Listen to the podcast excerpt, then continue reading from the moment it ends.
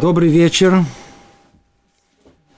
Мы продолжаем наши занятия по книге Ховата Левовод «Обязанности сердца». У нас идет 36 э, занятие. Мы переходим с вами к новой главе. Это не глава, это новые врата. Называется «Врата служения». И переход очень резкий.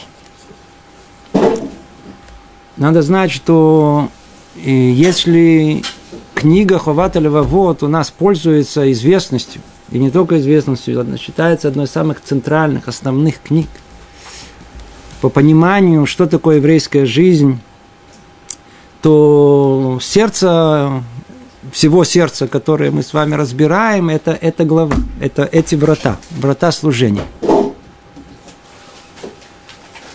В каком-то смысле Рабейн Бахья был первопроходцем, до него такие книги не писали.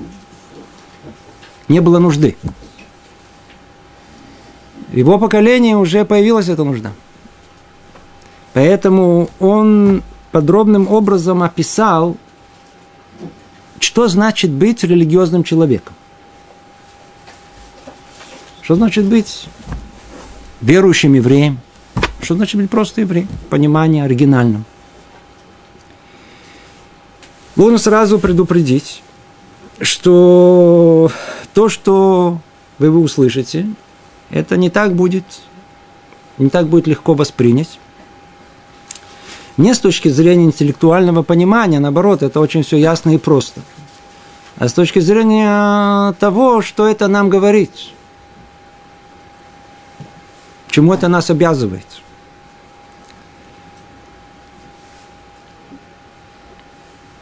Рабейну Бахья, он оман, он искусный умелец, который выстраивает очень ясную последовательность размышлений, то есть точно с точки, откуда должно это исходить, приводит ее к следующему этапу и привел нас сейчас к еще одному, совершенно необходимому третьему этапу. Первый этап всего начинается с простого вопроса. Есть Творец или нет Творца? Халилу. С этого вопроса начинается. Если нет Творца, то и все остальное – смысла не имеет. Поэтому шара и худ мы с вами разбирали. Это врата э, познания единства Творца. Это было совершенно обязательно для человека нашего поколения, человека далекого от всего еврейского. Должно было, это должны были те самые врата, через которые он должен был обязан пройти, чтобы вообще появилась точка отсчета. После того, как реальность Творца, она проясняется для человека на уровне умозрительном. Он понимает о том, что мир устроен не так, как порой он думал, по-другому. И реальность этого Творца, она его, как мы с вами разбирали уже неоднократно, довольно-таки э, не так сложно прийти к ней. На следующем этапе он в протяжении очень долгих занятий мы разбирали с вами шара пхина, врата познания – Творец не только существует умозрительно, где-то там непонятно, и мы понимаем это чисто теоретически, умозрительно. Присутствие Творца, оно прямо вот тут, вокруг нас, только присмотрись. Это был второй этап. И после того, как шаг за шагом, он разобрал со всех сторон возможных только, чтобы человек смог увидеть это присутствие Творца в этом мире. Воочию чуть ли.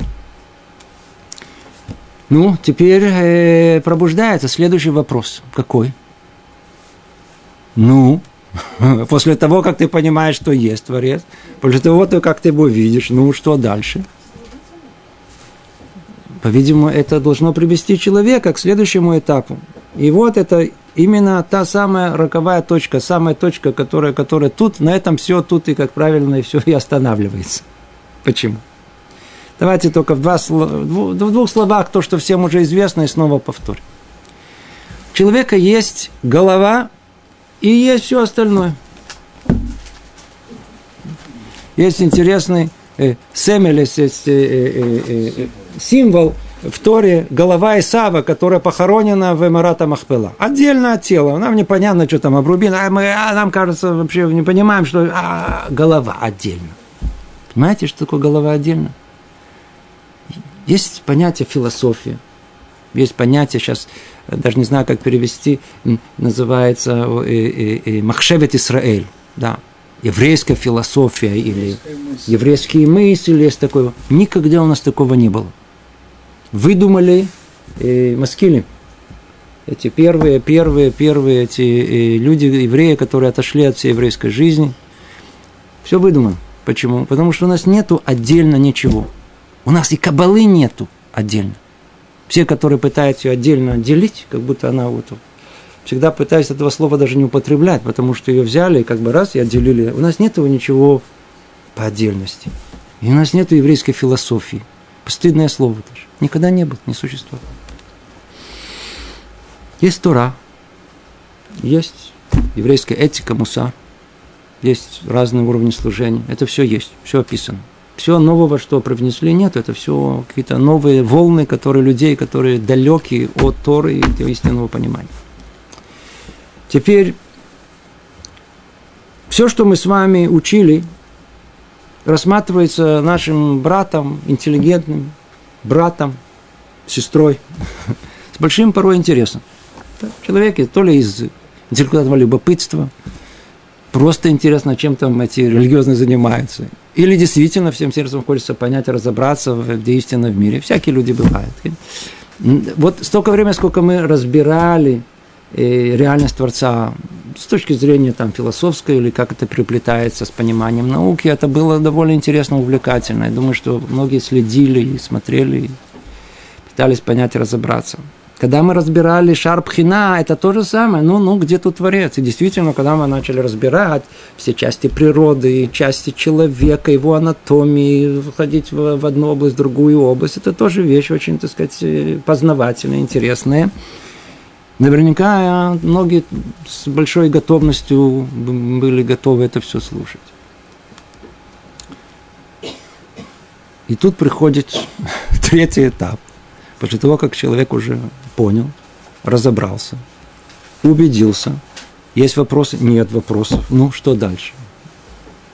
Отсюда и дальше знание, оно должно человека обязать к действию. Наши мудрецы так и определяют. Знание, которое не имеет никакого выхода в действие, оно не является знанием. Мудрость, извиняюсь, мудрость, так и называется, мудрость, которая не имеет никакого применения, она не мудрость.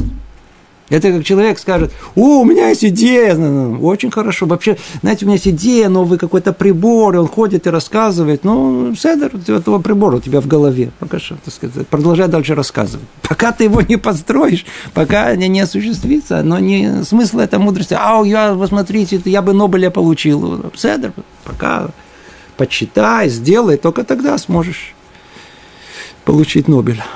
Только тогда твоя мудрость, она будет являться мудростью, когда она осуществится.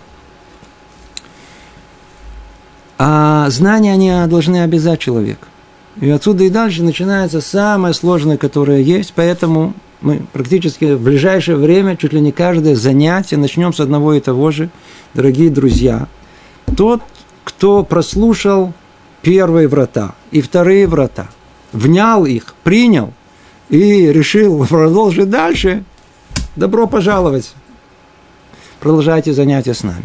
Но кто, так сказать, как голова Исава решил, что это все очень интересно, на уровне умозрительно, покопаться, узнать, о чем там евреи там рассуждают. Продолжать дальше это очень опасно. Просто для душевного здоровья.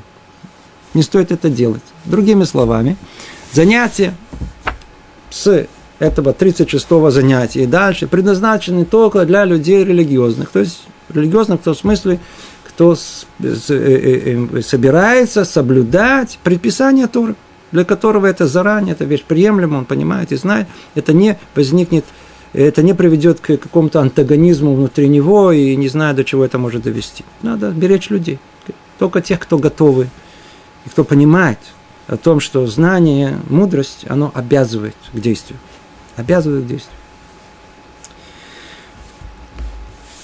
Мы знаем, насколько эта тема, она, она сложна, потому что, потому что каждый из нас в пути своего развития столкнулся с этим.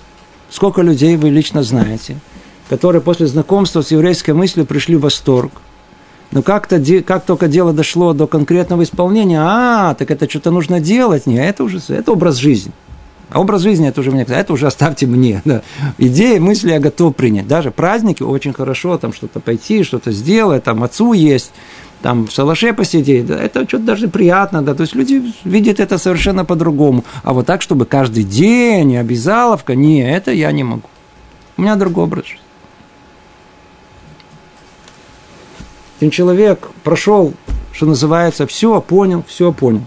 И вдруг его как током стукнуло. Сказала, что теперь я на пляж не смогу ходить с девочками? Ну смотри, если интерес пропал моментально. Почему? Потому что, потому что вы же понимаете, что если у меня одна привычка, а это вдруг сталкивается с какими-то другими, которые мне неприемлемы, то что устанавливает истину в этом мире? Моя привычка, как я привык что мне хочется, а не то, что было раскрыто, даже доказано, не вызывает никаких сомнений. Голова и сердце, так у нас это определяется, да, ум и сердце. Это есть такое заголовок, такое название. Это два разных адреса, это два разных места в человеческой душе. Ум понимает одно, а сердце – это центр желания – центр действия. Это совершенно другая инстанция. Порой ум приказывает, да, подними руку. Не поднимает, а подними руку, я тебе скажу. Не поднимай. То, ну, с тобой. Оп, поднял. Что ты поднял? Я тебя просил уже сейчас не поднимать. Нету контроля. Мы не можем, так сказать, э, контролировать почему-то самого себя сколько раз, так сказать, диету соблюдать, да, вот попробуйте диету, все, конечно, головой диета, то есть диета, она соблюдается только до того момента, когда проходим около вкусной какой-то пирожка или булочки, мы же не можем пройти. Седер, диета начнется, но после этого. И будем уже использовать разум, что это оправдать. У нас есть проблема, голова это одно, сердце другое. Так вот, как говорят наши мудрецы, все эти, вы знаете, слышите все эти, все эти выражения, а, а расстояние от ума, от разума до сердца, как расстояние от земли до солнца, не знаю, на невероятное расстояние. Почему? Потому что вот этот контроль, эм, контроль, контроль над своими желаниями, это вещь очень-очень высокая. И достичь это, это достичь этого контроля с полным, так сказать, пониманием осознания, это одна из целей, которые мы будем преследовать в этой книге, будем последовательно это рассуждать. Понимать, как к этому прийти. То это маленькое вступление, просто чтобы все знали, о чем у нас сейчас пойдет речь. Тема очень тяжелая, тема центральная, центральная. Другими словами, мы сейчас приходим к самому, принципе, основному – все, что мы с вами прошли до этого, обратите внимание на религиозное общество, в котором мы живем. Они, как правило, не копаются в этом. Вы знаете, что шар и худ, эти врата единства Творца вообще никто не учит. Я не знаю, мы, по-видимому, единственные, кто этим занимались, я не знаю, последние тут не знаю сколько времени. Никто этим не занимается. Шар пхина еще тут и там еще изучает. Особенно вишевод балечува, там, ва, идет хорошо. А вот все сосредоточены только сразу же на служении. То есть, если кто-то, например, в вишивах парни учит или там девочкам дает, то а для них Аховата Левовод – это книга фундаментальная, судит, и она начинается с, прямо с, с э, врата, эти третьи, со служения Богу. Самое основное. Если я понял, что есть Творец, и я творение, значит, мне, как творению, что нужно единственно познать и узнать? Что моим обязанностям, что я должен как бы вот выполнить э, как творение по отношению к моему Творцу. Все очень просто. Только надо дойти до того, что есть Творец. Я творение, значит, я должен знать, что творение, Творец от меня хочет, как мое творение. Я надеюсь, все понятно. Микрофон. Если бы он был э, жив, то э, одухотворен, то, по-видимому, его он должен знать. А что я должен делать? Спросить своего конструктора. На конструктор говорит, что, не понял? записывай, передавай, или телефон. Каждый, для чего он предназначен, он свою функцию должен выполнять, так и человек. У него есть цель, для чего его сотворили. Ну вот нас есть, должны и проверять, если мы соответствуем цели нашего творения. Простая логика. Так вот, давайте обратимся к, сначала к началу книги, и уже много-много нам прояснится. Уже в нескольких предложениях. Сказал автор. Так начинается врата третий, врата служения. После того, как мы разъяснили обязанность человека познать и принять всем сердцем единство Бога, а также уметь увидеть и осознать все блага, даруемые им людям, мы обязаны поговорить теперь о том, что вытекает из этого. Об обязанности принять на себя служение ему. Видите, это то, что в одном предложении, все, что мы говорили тут не знаю сколько времени. В одном предложении. Вначале мы обязаны были понять и разъяснить, и что у человека есть обязанность, у человека есть обязанность познать и принять всем сердцем единство Творца. После этого увидеть, осознать все блага, которые Он нам тут и дарует. И третий шаг, вот он, на нем мы сейчас находимся. Мы должны что сделать? И, видите, обязанности принять на себя служением. Другими словами, быть по-настоящему религиозными людьми. Не как мы себе придумали, не как нам кажется, не наполовину, на третью, на четверть, а так, как изначально это предполагается. И это будет для нас тяжелее всего. Мы же в скобком заметим, что вся эта учеба, которая нам предстоит для людей, соблюдающих, услышать все, что мы тут будем говорить, будет тяжелее на много порядков, чем людям, людям начинающим, которые просто для любопытства захотят подслушать потому что им это не угрожает. А для нас вдруг мы обнаружим о том, что вполне возможно, что я думал, что я человек по-настоящему религиозный, хазарты бачува, я хожу скромно, я, я, я учу Тору, я молюсь, а и вдруг мы выясним, насколько мы далеки от того, что истина имеется в виду, когда мы говорим о служении Богу. То есть, когда мы говорим о том, что человек религиозный, человек еврей, такой, как он должен быть, как, знаете, как по... далеки от этого. И это не Ахмедата Хасидут. Помните, мы учили с вами Салат и Шарим, есть один уровень, другой уровень. Не, не, это не не, Он не говорит тут о Медата Хасидут, он говорит базис. Он говорит это э, э, э, э, основу. Он говорит основу. Он говорит основу, как это должно быть. И теперь дальше пройдем следующее одно, еще одно предложение. Ведь разум повелевает всякому, кто принимает благодеяние, исполняет долг благодарности по отношению к тому, кто делает ему добро. И тут бомба. Ца-ца.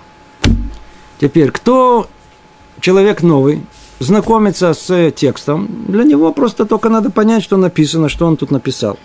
Что пишет нам тут, э, сначала просто поймем, что он пишет. Он говорит так. Смотрите, на, в Шарпхина, в, в, в вратах вторых, штар, э, врата познания, что мы там изучали? Мы изучали и во всех деталях э, благо, даруемые Богом людям. Он нам дает, смотрите, все благо, благо, все, все, все, все мы получаем от него. Теперь он продолжает э, эту мысль и говорит, ну, смотрите, значит, мы сейчас, мы должны теперь обязаны что? Служить э, служить э, Богу. А почему будем служить Ему? И тут он говорит вещь, которая, что на первый взгляд, кто только думает, она должна быть не совсем понятна, непонятно, как оно с другим связано. Он говорит, ведь разум повелевает всякому, кто принимает благодеяние, исполнять долг благодарности по отношению к тому, кто делал ему добро. Ну, ты же видишь, что Творец сделал тебе добро. Отплати ему добро. То есть, Привносит тут Рабейну Бахья элемент, который в голову, по-видимому, нам бы не пришел. И говорит о том, что, знаете же, то самое служение, о котором пойдет речь у нас, должен, у него должно быть какой-то двигатель. Что-то человека должно толкать. Что-то должно его обязать. Знаете, что его обяжет? Чувство благодарности. Долг благодарности. Не чувство, долг благодарности. Революция. Теперь снова, для людей, которые знакомятся, для них все новое. Какая разница? Они не увидят, так сказать, все же познается в сравнении. Дело в том, что э, Рабейну Бахе тут привнес э, э, элемент новшества. До него понималось все ясно и просто. есть Вообще люди в тех поколениях, не было ни атеизма, не было. Люди были все, все, все верующие, все, все чувствовали присутствие Творца в этом мире, чувствовали полную зависимость, молились и соблюдали все. Понимание, оно было очень простое, оно верно. Никто не оспаривает его. Все очень просто. Есть Творец, я творение, что он мне повелевает? Он раскрыл мне мое повеление, мне какое? 613 заповедей. Значит, давайте по списку пройдемся, будем все соблюдать. У меня нет... Значит, 613... Что надо делать? Скажите только что. 613 заповедей, я выполняю 613 заповедей. Что это? Это мой долг. Почему? Почему я должен выполнять? Потому что меня так приказывают. Почему? Потому что Творец, извиняюсь, не приказывает, повелевает. Есть тот, кто меня сотворил. Он мне повелевает быть микрофоном, повелевает быть, я знаю, часами, повелевает мне быть человеком. Значит, я обязан быть человеком. Приходит Рабейну Бахья и говорит, послушайте, все верно, так оно и есть. Разум нас обязывает исполнять все повеления Творца. Но знаете же, что это не есть истинное служение. Служение должно исходить из совершенно с другой точки. Если будете идти по этому пути, то вы очень быстро придете к тому, что называется эргель, привычка. Вы будете выполнять все предписания Творца, потому что вы привыкли этого с детства, вы даже не будете обращать на это внимание. Вы будете это выполнять, потому что почему? Потому что вы обязаны, потому что это почему? Э, надо, не хочу, но надо. надо. Мы мучиться будете. Седер, что делать? Я, меня уже сотворили, так я, значит, должен делать это. Но мне это нравится, мне это не нравится. Ну, почему что это самое? Ну, я боюсь, а вдруг меня там побьют в конце. Люди мучаются. Люди соблюдают просто по инерции, по привычке, без головы, бездумно. А самое основное, это то, с чем хочет бороться Рабейну Бахью, без сердца. Видите, вся книга так и называется – заповеди сердца. Рахман Али Баба, это Творец хочет сердца человека. Он хочет нас привести к тому состоянию, чтобы исполнение повелений Творца исходило не из какого-то э, э, такого вообще непонятного, неосознанного привычки или, или, или, или страшной обязанности, так сказать, заставляет. Это должно быть его личным желанием. Оно должно приходить из, изнутри, изнутри что я еще не сделал, что еще не успел, что, какую обязанность свою по отношению к Творцу еще не выполнил. Должно быть личное его желание, которое движет им с утра до вечера без перестанка. В этом подходе было определенное новшество. Теперь надо понять, в принципе, э, важность этой книги, заодно мы поймем. Поймите. И в еврейском мире заслужить признание крайне-крайне сложно. Кто знаком с критичным настроем еврейских мудрецов, ихним, ихним э, э, очень, очень острым и, и живым умом и разумом э, э, э лекасеха коль, это а, а, а, раскритиковать любую новую идею. И мы знаем, что новое, оно не воспринимается с большой легкостью. И книга Хувата Левовод. Это книгу, которую мы с вами, с вами изучаем. Она стала классической книгой уже более 800 лет. Она принята всеми мудрецами как один.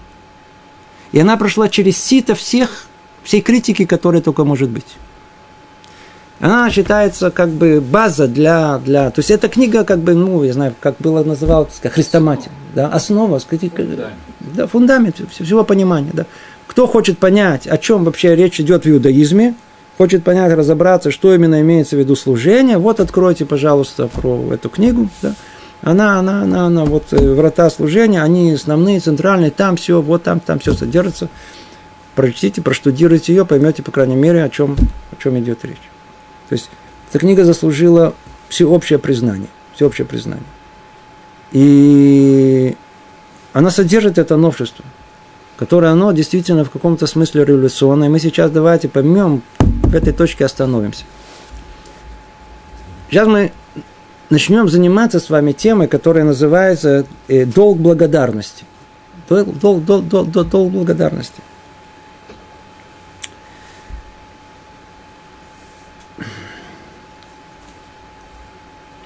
Рабейну Бахия, он хочет снова и снова чтобы повеления, они соблюдались а не потому, что нам повелевают это, а потому, что Творец дал нам столько блага, мы столько получаем от него, просто мы это не замечаем, и потребовалось целые врата вторые, чтобы просто пройтись по части из них, чтобы увидеть, что они существуют. Благо со всех сторон, со всех, со всех сторон. Что это благо должно нас, нас, нас каким-то образом обязать. Развить в нас вот это чувство долга. Чувство долга. Долга благодарности Творцу. Теперь эта тема, она тема сама по себе – она сама по себе. Развить долг благодарности, чувство благодарности, я не знаю, это, это, это, это, это, это, это в нашем современном мире это тема сама по себе.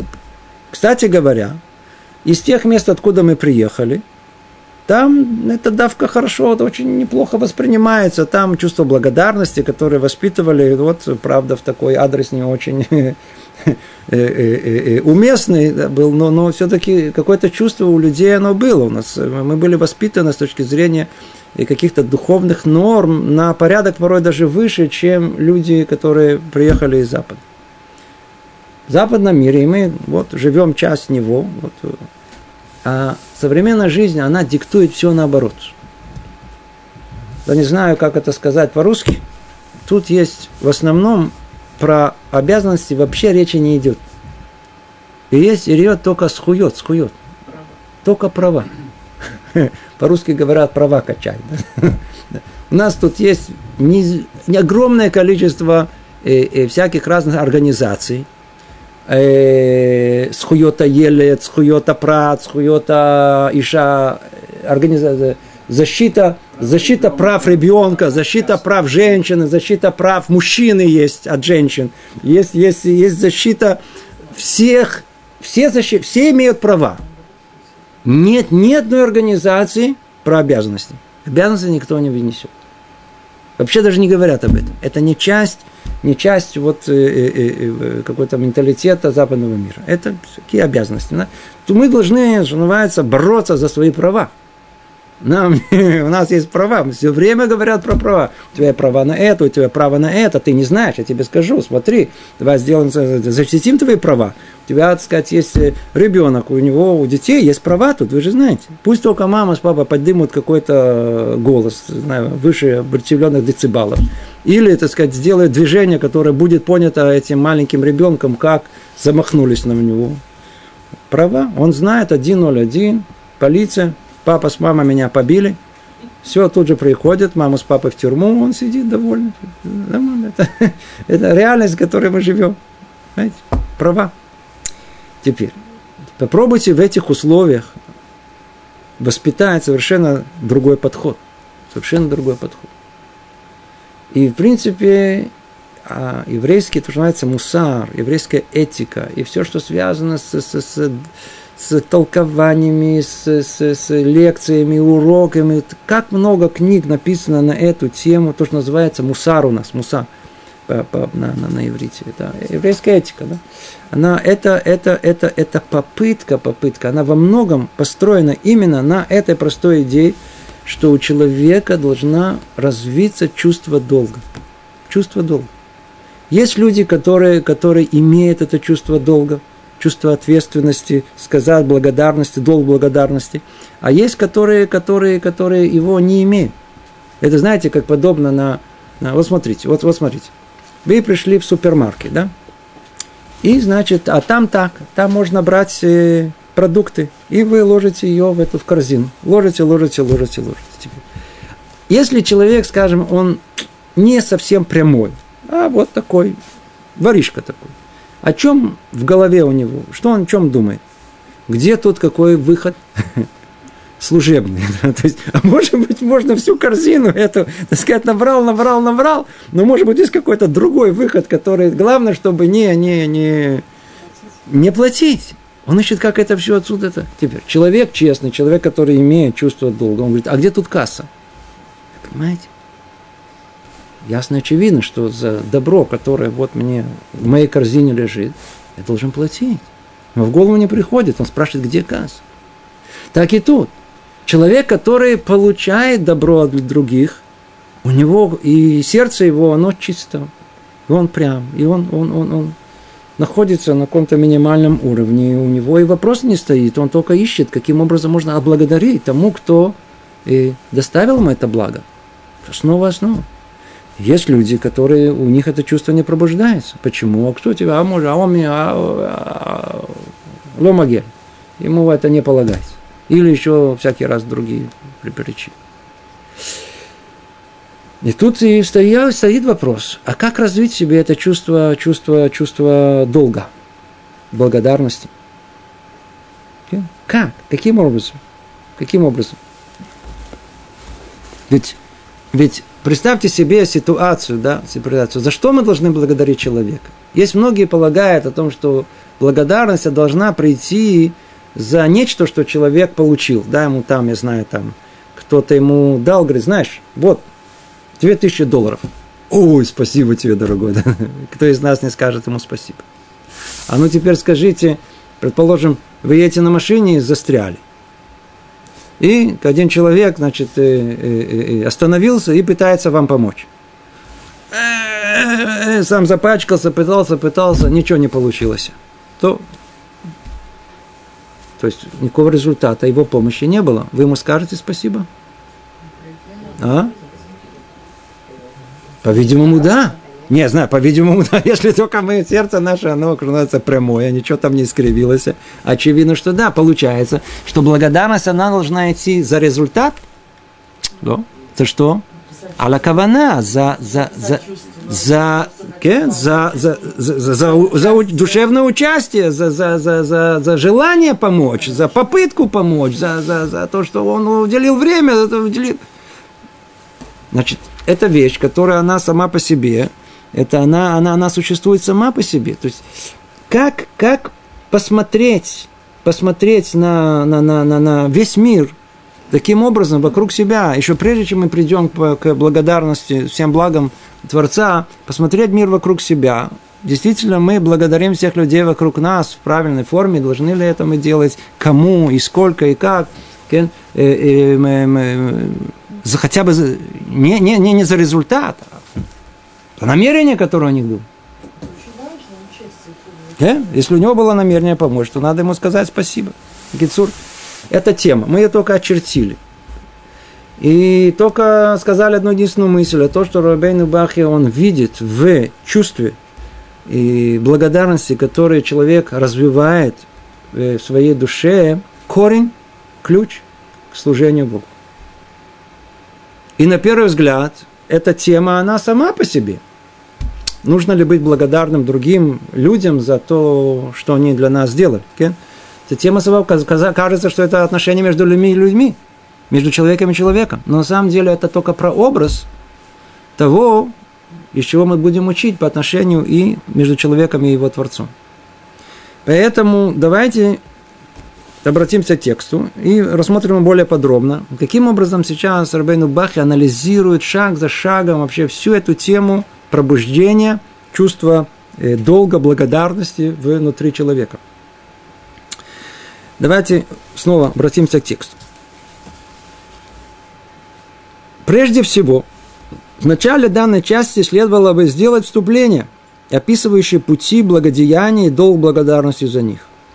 Он говорит, смотрите, мы сейчас находимся только во вступлении. Еще мы еще не начали служение описывать. Служение – это 10 глав, долгих, очень глубоких. А тут только он пытается нам объяснить саму методику. Он говорит, на чем все это будет построено. И долг благодарности за них, то есть пути, путь, путь, путь благодеяния. Из этого нам станет ясная наша обязанность перед Творцом восхвалять и благодарить Его за великие милости и блага, которые Он дарует нам. Видите, без этого мы ничего не поймем. Вот этой еврейской религиозной жизни мы ничего не понимаем без этого. Поймите, вот, вот просто человек, вы все знакомы с этим. Вы каким-то образом познакомились с еврейской жизнью. По каким-то причинам, не будем ходить в какие, решили, что это говорит сердцу, и решили, решили сделать первые шаги в еврейской жизни. С чем вы сталкиваетесь? С внешней стороны. Что делать? Идите молиться. Яфы. А где молятся? В синагоге. Хорошо. Что надо молиться? Вот, держите текст, откройте, читайте. Что там написано? Молитва. Ну, кто-то понимает, что там написано. Есть там называется Псуке де Земра. Что такое Псуке де Земра? Это псалмы Давида. Пятый разные псалмы Давида, которые, которые самые разные. Что такое псалмы Давида? Восхваление. Вы читаете, мы читаем что-то для человека начинающего это очень тяжело. Кого-то восхвалять, вообще не понимает, вообще, вообще снова, мы уже говорили на эту тему, вообще кого-то другого восхвалять как-то и не себя, а кого-то другого вообще тяжело, кроме всего прочего, да, а тут еще и повторяет, это такое восхваление, и мы не привыкли этого, и снова восхвалять, и восхвалением, и у нас еще ассоциации, да, ассоциации с восхвалением, которые были там в, в, в, в партии в правительстве, это там лизание, все, всякие, знаете, всякие ассоциации, которые вообще не связаны с, с, с, с реально, то есть все, все, все, все, вся наша жизнь, она ну, одна крайность, другую крайность, да, если, если, так сказать, это нельзя делать, значит, это вообще нельзя делать.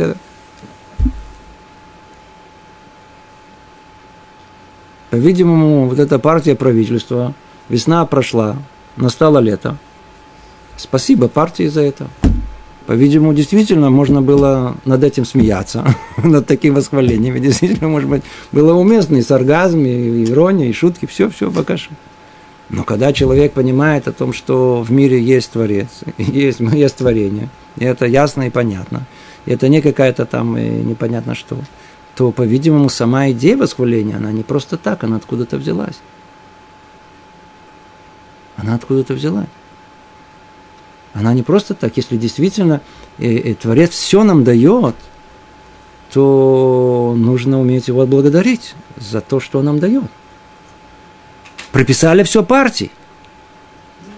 И, да, и весну, и лето, и все что угодно, это сказать, и движение солнца, не знаю, что уже прописали. Ну, так если бы действительно это предположим, что это было так, действительно надо было благодарить, но это не так, это ложь была.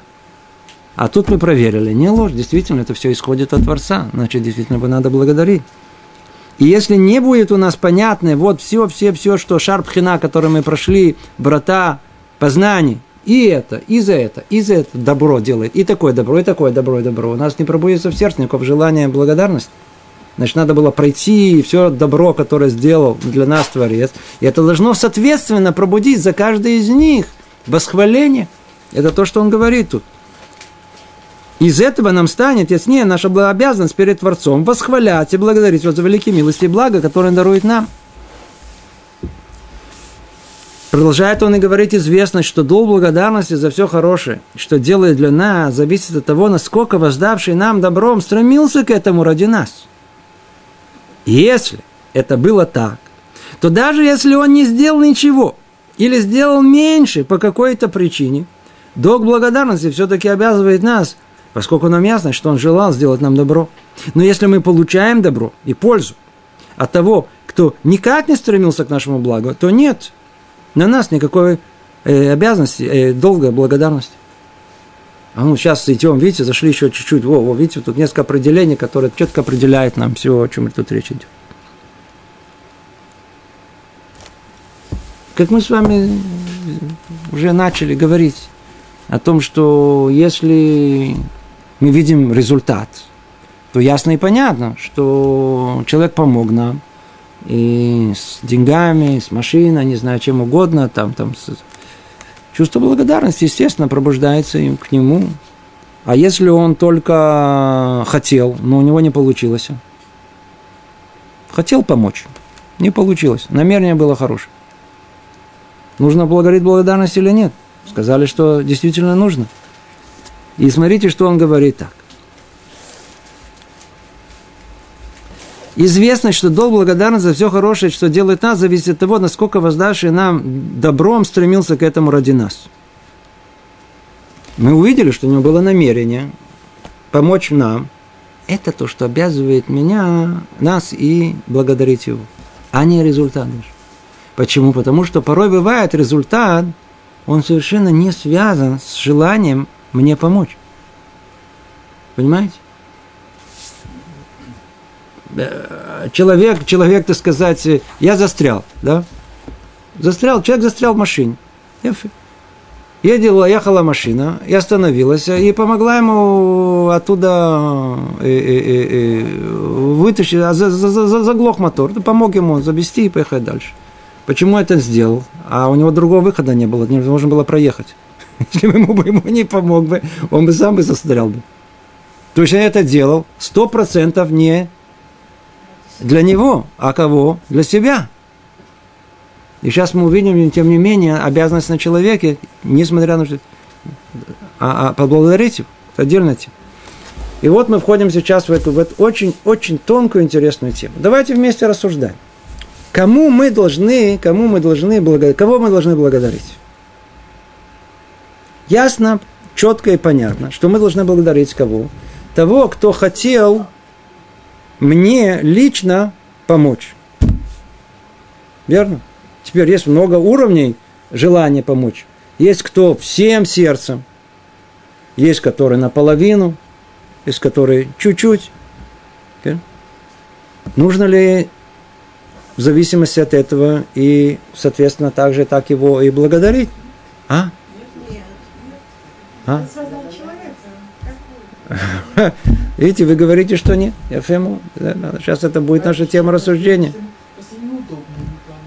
Неудобно. О, о, о, сейчас вы хорошо, мы вас запомним. Вы сейчас сказали, но неудобно не... О, о, я фе, неудобно не помочь. Я фему. А давайте... Если нет результата, как мы узнаем, что он хотел нам помочь? Но вы же видите, по его усилиям. Видите, не просто так, о том, что он стоял, и он, так сказать, мечтал нам помочь. Нет, про человека, да. А, а речь идет о том, что... Оно, а, мы сейчас про, вообще про... Мы, мы не говорим про Творца вообще. Мы не говорим сейчас. Мы сейчас... Мы дойдем до него, мы дойдем до него со стороны понимания межчеловеческих отношений. Это то, что касается каждой минуты порой нашей жизни. Да, у нас есть все время какая-то интеракция между людьми, и э, Говорить спасибо мы приучены. У нас, кстати говоря, очень хорошая привычка. Порой говорим спасибо даже больше, чем надо. Естественно, всегда добавим извиняюсь, но спасибо, спасибо, извиняюсь, извиняюсь, спасибо. Иногда снова это какой-то принимает не совсем здоровой форме, но само по себе, как основа, как, очень хороший. Сказать спасибо – это вещь очень-очень важная, крайне важно сказать, при, приучить воспитание детей наших детей, чтобы они приучились говорить спасибо. И мы должны говорить спасибо, и мы должны, должны чувствовать благодарность. Все, все очень хорошо. Давайте теперь смотрим все, кому мы будем говорить спасибо. Кому мы будем говорить спасибо. Естественно, что спасибо мы скажем в первую очередь того, кто нам и результат, и намерение, и все. Другими словами, еще более точно сформулируем. Если мы увидим, что его помощь, помощь нам была оказана для кого? Для нас – и чем больше, так наше естество будет понимать, чем больше мы видим, что человек, который хочет сделать нам добро, действительно имеет намерение сделать добро мне, а не попутно и самому себе, Другими словами, без корыстных целей он это делает, тем больше чувство благодарности у нас оно должно пробуждаться. Это то, что, по-видимому, естественным образом каждый из нас чувствует. Верно? А если мы видим с другой стороны, о том, что человек нам вроде бы благо сделал, но на самом деле это все было корыстно, и от этого он получает еще больше э, пользы самому себе, чем он сделал на самом деле мне, это мое желание э, ему сказать спасибо, оно э, э, э, уменьшается, уменьшается. Иди знай вообще. Скажите, в магазин, вы заходите в Маколит, не надо далеко ходить, в магазин. Вы купили там ну, молоко, э, кефир, я знаю, там еще и, и, и, и хлеб. Вы говорите спасибо продавцу? Я ему еще буду говорить спасибо? Ну, как тут местная говорит? Наоборот. Пусть он мне скажет спасибо, что я пришел к тебе покупать у тебя в магазине. А? Ну, вы старорежимные просто. О, старый режим. А люди, которые, которые современные, но они понимают это все по-другому. Никому в голову продавцу не, сказано, не, не, не придет в голову сказать, сказать спасибо за то, что он мне дал. Ну, наоборот, пусть скажет спасибо, что я пришел сюда. Это не, не, не приходит, не приходит в голову. О, Йоф, после этого вступления, где мы просто очертили, о чем пойдет речь, давайте пойдем, войдемся в частности. И частности очень-очень-очень интересные Сразу говорю, очень-очень интересно. Рабейну Бахья, он человек фундаментальный, все у него рассчитано, 1, 2, 3, 4, 5, 6, 7, 8, 9, 10. Мы с вами это пройдем, тут много-много будет все по... И, и вот, вот, вот отсюда и дальше, после общей идеи, он начинает развивать эту мысль последовательно. Надеюсь, у вас будет и терпение, и, так сказать, возможности понять это все до конца. Итак, говорит он так. Если мы внимательно Поглядимся в то, каким образом люди оказывают благо друг другу, мы увидим не более пяти разновидностей подобного рода отношений. Видите, если он говорит, он знает, что он говорит. Он сгруппировал сейчас все блага, все отношения между э, возможные, которые существуют между людьми, на пять, на пять разновидностей. То есть это перекрывает все возможности. Так. Первое из них – благо, даруемое отцом сыну, а мама с папой своим детям – Вторая, то, что делает господин для своего раба. Ну, в нашем э, мире это уже понятие раб и господин не существует. Но у нас есть полный эквивалент этому. Какой? Работодатель и рабочий. Точно так же. Третье. Благотворительность богатого по отношению к бедному. Ради награды с небес. Четвертое. Добро, которое делают люди друг другу, чтобы получить чтобы прославить свое имя, снискать себе почет и уважение, получать что-то в час нужды взамен. И, наконец, пятое – это то, что дает сильный слабому из жалости к нему, из-за того, что страдания слабо причиняют боли ему самому. Это сейчас мы разберем каждый из них, поймем, сколько, сколько много тут вложено мысли в это. Давайте, говорит, теперь мы должны объяснить все эти пять разновидностей подробно. Связано ли желание сделать добро с чем-то посторонним, или же вся забота дающего только благо того, кто получает. То есть имеется в виду, давайте, давайте проверим, давайте проверим. Все самые такие крайне центральные случаи, которые мы видим вокруг нас. Обязанности долга благодарности. Мы на первый взгляд поставили полную зависимость это, это долг благодарности. От чего? Насколько человек, он хочет сделать мне добро, не себе. Самый крайний случай, самый такой очевидный и явный, это отношения между отцом и сыном, матерью и дочкой, мама с папой, дети. Скажите, есть ли лучший пример того, что родители хотят сделать добро и благо своим детям. Вы понимаете, что у мамы даже удовольствие от того, что ее сынишка и доченька едят, больше, чем э, вкус, э, который имеют эти дети от этой еды. Понимаете? Он ест. Видно, как мама, она просто, просто у нее на лице написано удовольствие от того, чтобы, что ребенок ест. И с аппетитом съел то, что мама приготовила, это просто какое удовольствие.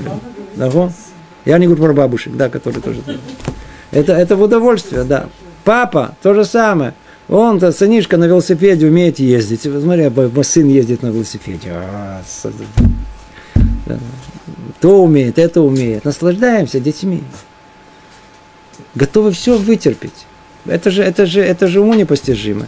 Есть люди такие, знаете, раздражительные, только-только то сделал лишнее движение, апчи сделает, тут же, ты чего, почему, мешаешь, отойди в сторону, то это, а тут они рождаются.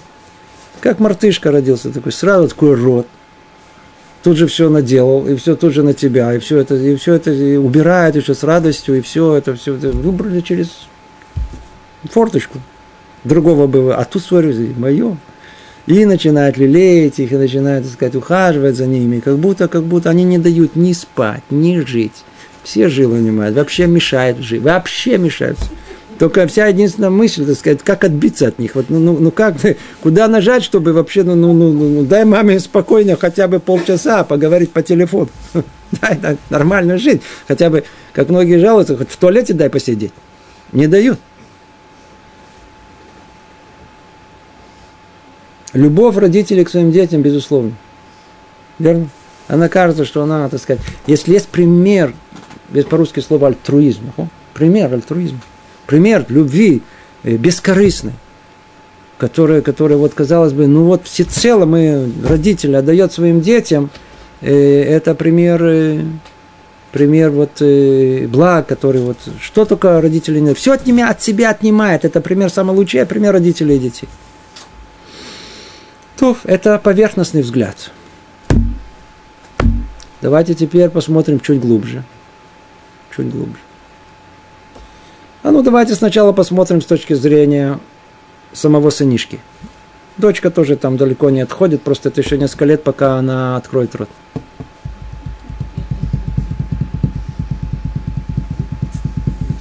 Вырос сынишка, прошел переходной возраст, поссорились, еще раз поссорились, в общем, не очень сложились отношения в переходном возрасте, а потом что-то вообще отлетел. Родители, естественно, его продолжают там его да, хватать, э, будь так, пытается манипулировать, управлять им, а он сопротивляется, не хочет и вообще на какой-то сказать, и на каком-то этапе, да, открывает рот и говорит, что вы от меня хотите? Я вам что-то должен? А? Я вас просил меня рожать? Это ваша проблема. Вы меня родили.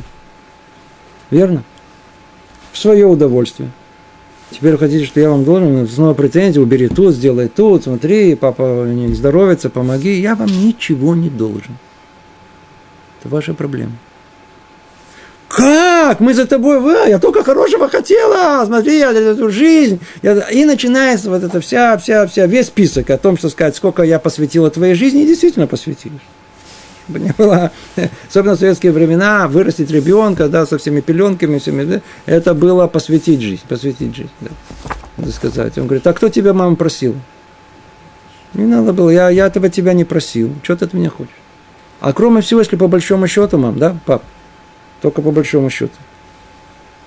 Да, верно, вы меня послали в школу, а вы не могли мне и платили, да, за, за школу, предположим, да?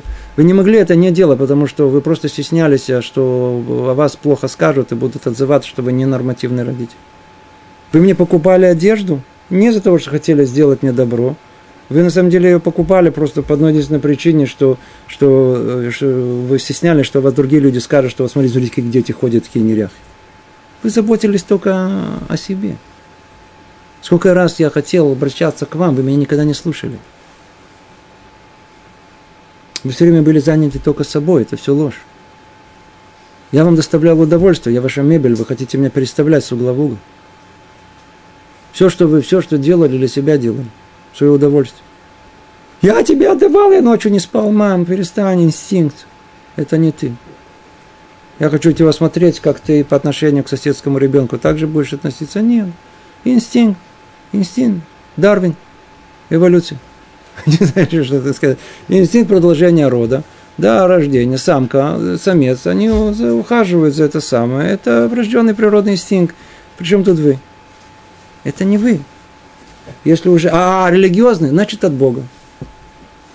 Это не вы давали. Вы мне давали деньги, давали деньги, но вы были просто этим, знаете, проводником. Через вас это прошло. Труба. Но это не выдавали. Просто послали сверху через вас мне. Я вам ничего не обязан. Ну, как вам такое анализ ситуации? Видите, мы начали с того, что, так сказать, э, если есть пример полного альтруизма, это родители. Давайте покопаемся. Вдруг выясняется, что родители родителями, но все началось в свое удовольствие – а потом уже это вообще просто уже, так сказать, это уже, уже, уже. И у нас будет эта игрушка, с которой мы поиграемся. У всех же есть, и у нас будет. Теперь, а если у нас не будет, а что про нас люди скажут, если у нас нет детей? Да?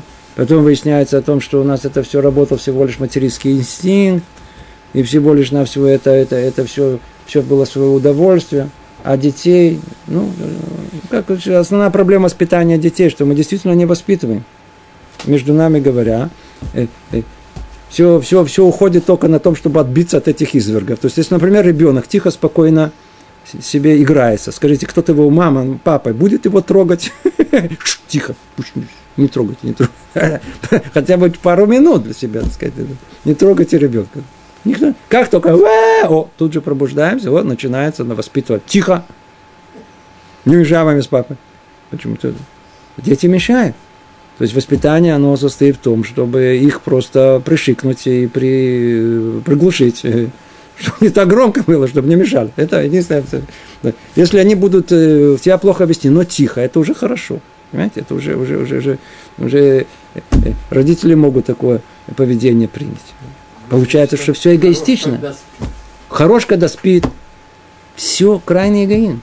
Школу посылаем какую, которая сделает почет мамы с папой, а не тот, который подходит ребенку.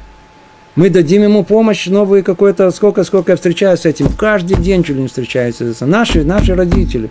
Надо, надо, у ребенка есть такая проблема, такая проблема. Не посылай. Одна не послала даже ребенка в, в очки поменять. Понимаете? Очки поменять. А?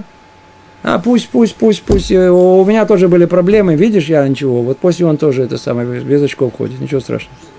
Без, без, без того, без всего. Не хотят, не хотят, не хотят просто. А все это прикрытие простой лени. Всего лишь на все. Это надо куда-то ехать, куда-то что-то делать. Потом надо, надо куда-то к какому-то врачу надо ехать. Не ездят. Почему? Ничего, он сам выздоровеет, он сам выздоровеет. А если он не выздоровеет?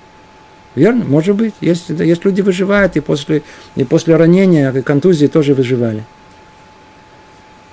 Хотите, это же ваш ребенок, надо вот пойти туда, надо пройти тут, это самое. Не делают это. А эгоизм, он играет колоссальную роль в, в, в, нашей жизни, колоссально. Мы все эгоисты, в разной степени, естественно. Но мы видим, что когда есть претензия говорить о том, что вот, пример полного альтруизма, который мы находим в мире, это альтруизм отношения к э, родителям к своим детям. Чуть покопавшись, мы понимаем, что это не совсем так. Это не совсем так. Порой даже совсем не так. Мы находим очень-очень эгоистичных родителей. Очень. И это пробуждается и проявляется в гораздо большей степени, когда дети вырастают. Когда дети уже выросли, а родители не способны их отпустить из своих объятий. Понимаешь? Не способны. Манипулируют ими. Не дают им возможность построить свою жизнь, вмешиваются в их жизнь. Видят как свое имущество – проявилось то, что раньше было скрыто под инстинктом материнским и отцовским, а это весь эгоизм, это вечно только желание властвовать, желание управлять этими детьми. Почему это моя собственность, я, это мои дети, о чем вы говорите. Ему уже 48 лет, он еще что-то понимает, он уже что-то...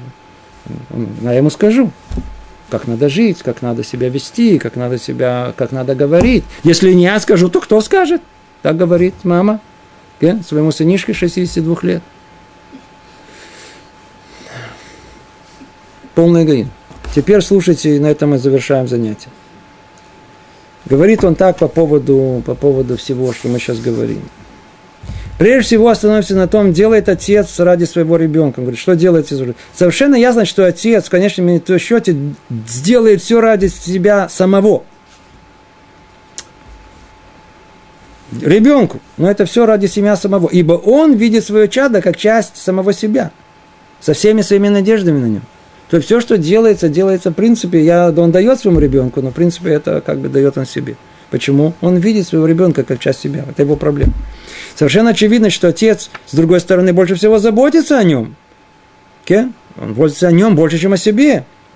Во всем, что касается еды, питья, одежды, от всех возможных опасностей, защитим, накормим, от себя наберем, дадим ему, не всяком сомнении. Он готов тяжело трудиться ради его спокойствия, благополучия, из-за жалости к детям, которая запечатлена в природе отца. Бакицур, что вам сказать? Нет, на первый взгляд, да, если мы идем по этой схеме о том, что я должен благодарить того, кто всецело полный альтруизм, помочь мне, дать мне, дать благо мне, если пойти по этой схеме, мы никак не обязаны нашим родителям ничего. И прав тот самый наглый сын, который встал против своего отца и сказал ему о том, что кто вас просил меня рожать? Кто просил вас меня рожать? Я вам ничего не должен. У меня есть только никаких долгов по отношению к вам нет, у меня есть только обязанность.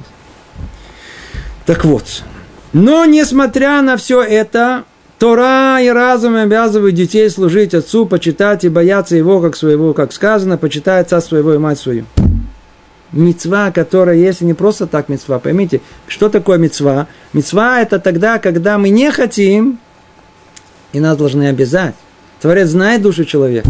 Он знает, что там у него внутри отсутствует это, есть это, это желание, это, это, это э, э, э, противостоять этому обязанности, этой благодарности своим родителям. Поэтому нас обязывают. И это самая сложная мецва. Больше всего хочется не слушаться родителей, больше не хочется благодарить родителей. За что? Вы мне много дали, вы мне дали много проблем, вы мне не создали проблемы, мне то, не хочу вообще, не, не, не хочу вам говорить спасибо. И приходит Тура и говорит, стопроцентная обязанность на вас сказать ему спасибо. Стопроцентная обязанность на вас. Okay? Еще говорится, да боится каждой матери своей, отца своего. В книге Мишлей сказано, слушай, сын мой, отца своего, э, наставление отца своего, не оставляя учения матери своей. В книге Малахи сказано, сын должен чтить отца своего и раб господина своего. И все это вопреки тому, что отца понуждает делать своим делом добро сама природа. И в этом заслуга Творца. А отец лишь посланец его. Видите, и несмотря на все, что человек, он а, родитель эгоист, и он делает огромное благо для своих детей, но к нему примешана огромная часть э, эгоизма родительского – делают для детей. Ну, в принципе, делают, подразумевает самих себя. Свое личное удовольствие многое происходит. И несмотря на это, что мы видим? Обязывает разум, сейчас пойдем дальше уже, не успеем, обязываем, тем не менее, благодарить своих родителей. Тора обязывает нас почитать своих родителей. Чувство благодарности к нашим родителям должно составлять часть нашей души. Должно исходить, должно сидеть как корень в нашей, крепко-крепко в нашей душе. То, остановимся тут. Эта тема очень-очень глубокая. Мы о ней будем еще говорить, не одно занятие. То, всего доброго. Культура.